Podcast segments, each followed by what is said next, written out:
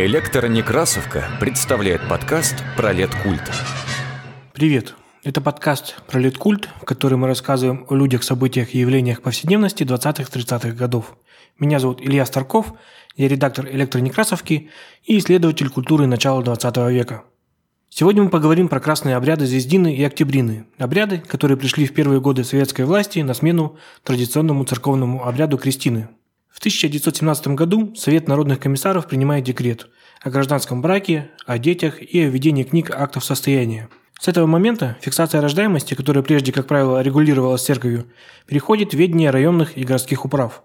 Несмотря на то, что церковная метрика становится неправомерной, население в силу устоявшейся обрядовой привычки, вошедшей в повседневную норму, продолжает обращаться в церковь при рождении ребенка для его крещения – в 1924 году Лев Троцкий в своей книге «Вопросы быта» достаточно точно подмечает – Рабочее государство отвернулось от церковной обрядности, заявив гражданам, что они имеют право рождаться, сочетаться и умирать без магических движений и заклинаний со стороны людей, облаченных в рясы, сутаны и другие формы религиозной прозодежды. Но быту гораздо труднее оторваться от обрядности, чем государству. Жизнь трудовой семьи слишком монотонна и однообразна. И этой монотонностью своей истощает нервную систему. Отсюда же в потребность в церкви и ее обрядности. Как, например, ознаменовать брак или рождение ребенка в семье. Конец цитаты. Разрушенная норма традиции требовала нового наполнения. В начале 20-х годов комсомольские и местные партийные организации проводят обряды звездин или октябрин. Обряды, которые своей бытовой театральностью смогли бы разбавить формальность государственной регистрации рождения ребенка и оттенить церковное регулирование сфер человеческой жизни. В газете «Правда» от 30 апреля 24 года в статье «Кристины или Октябрины» отмечается, что замена Кристин Октябринами имеет большое показательно-политическое значение, так как устроить Октябрины значит дать присягу воспитывать не рабов для буржуазии, а бойцов против нее. При этом в одном из других номеров газеты делается ремарка, что замена Кристин Октябринами – это обходное движение, вследствие невозможности в настоящее время лобовой атаки на религию путем полной замены религиозных революционными праздниками. Как же проходил обряд Звездин и Октябрин? Это были, как правило, коллективные мероприятия, где перед собравшимися выступала крестильная комиссия, состоявшая из партийных и комсомольских активистов, которые произносили торжественную речь перед родителями. Вот как проходили октябрины на трехгорной мануфактуре в 1924 году. В торжественной обстановке клуба директор фабрики А.К. Чистяков одарял новорожденного приданным, а фабричный комитет преподносил родителям подписную квитанцию на рабочую газету и на журнал «Работница».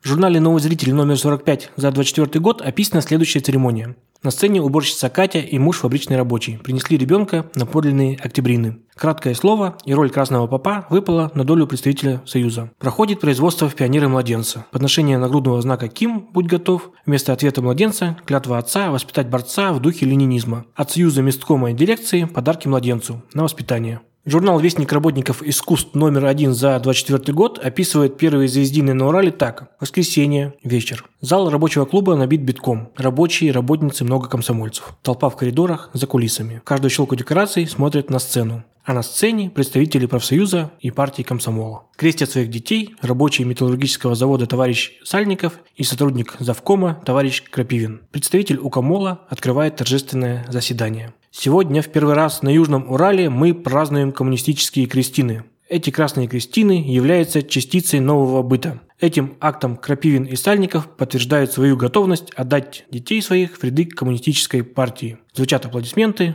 звучит интернационал. Да здравствует новый быт, да здравствуют рабочие, порвавшие с религиозным дурманом. Это комсомольцы дружно отвечают из зала. Заводская ячейка принимает шествие на дочерью товарища Сальникова и завком над сыном товарища Крапивина. В честь Октябрьской революции мы даем этой девочке имя Октябрина. Этого малыша мы называем Владимиром в честь нашего великого вождя товарища Ленина, говорят представители завкома и ячейки. Мы обещаем воспитать своих детей в духе коммунистической партии, сделать их борцами за это великое дело, заявляют товарищи Крапивин и Сальников. На сцене два пионера с большими букетами цветов. Приветствуем наших новых пионеров Владимира и Октябрину. Опять звучит интернационал и звучат аплодисменты. Кончились коммунистические крестины. Годом позже Вестник работников искусств описывает реакцию на обряд октябрения в Омске. Были устроены октябрины ребенка беспартийного члена Рабиса, которые произвели на женщин такое впечатление, после которых некоторые совсем не производили ни крестин, ни октябрин. Если же звездины подразумевали, как правило, торжество по случаю рождения, то проходить обряд октябрин могли как новорожденные, так и взрослые. Молодые люди, воодушевленные революционными порывами, отрекались от всего старого, и октябринная комиссия подбирала новое имя, созвучное времени и новым взглядам.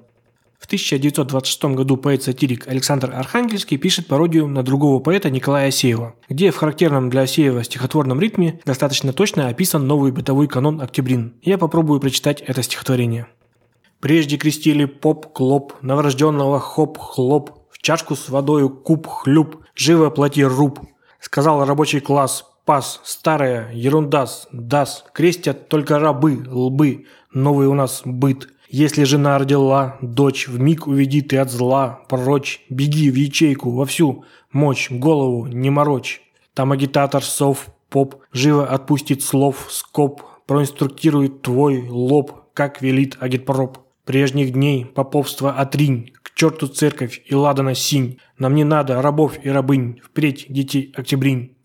В качестве литературы по теме на электронекрасовке я рекомендую книгу «Быт рабочих треугольной мануфактуре» 1935 года, где наглядно описана повседневность рабочих 20-х годов, статью «Художественная работа в деревне» в журнале «Советское искусство номер 3» за 25 год и подшивку журнала «Вестник работников искусств», на страницах которого фиксировались все веяния нового быта.